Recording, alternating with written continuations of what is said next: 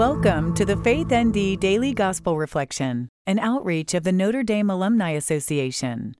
Today is the feast of the Holy Family of Jesus, Mary, and Joseph.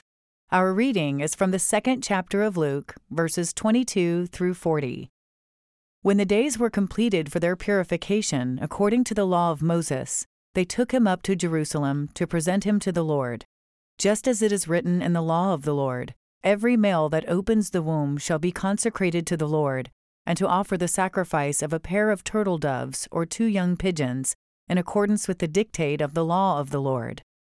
Now there was a man in Jerusalem whose name was Simeon. This man was righteous and devout, awaiting the consolation of Israel, and the Holy Spirit was upon him.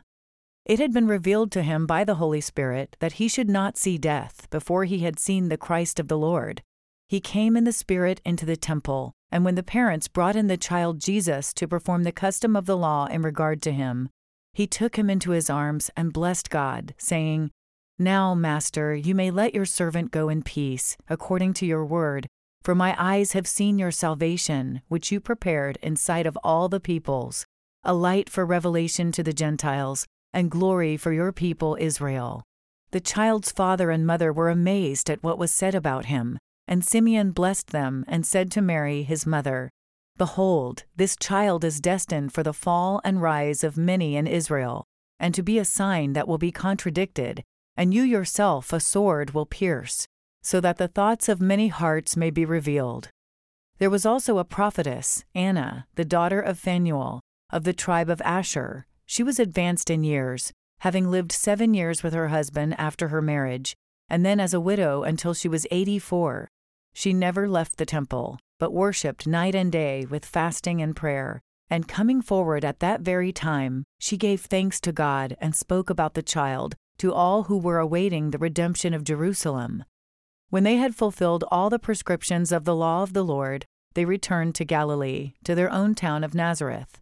The child grew and became strong, filled with wisdom, and the favor of God was upon him. Today's reflection is written by Diana Salgado Huicochea from the Masters of Arts class of 2022. Diana is the Assistant Director of Outreach in the Office of Campus Ministry. In reflecting upon today's Gospel, I am captivated by the figure of Simeon. Righteous and devout, Simeon was immersed in the Holy Spirit who led him into the temple and anointed the words that he spoke of the child Jesus. Lord, now let your servant go in peace. Your word has been fulfilled. My own eyes have seen the salvation which you have prepared in the sight of every people, a light to reveal you to the nations and the glory of your people Israel.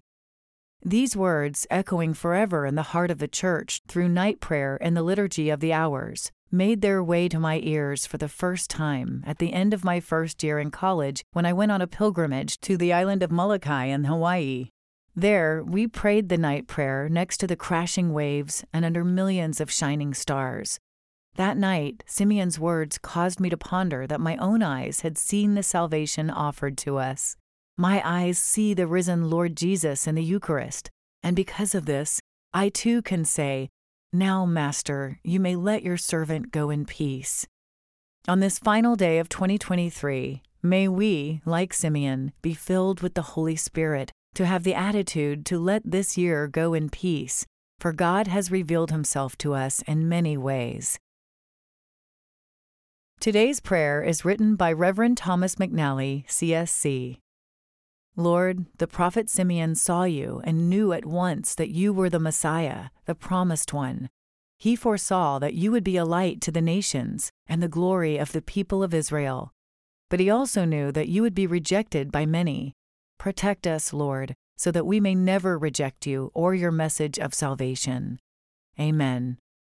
Thank you for listening to today's reflection. We invite you to subscribe and share our content with others.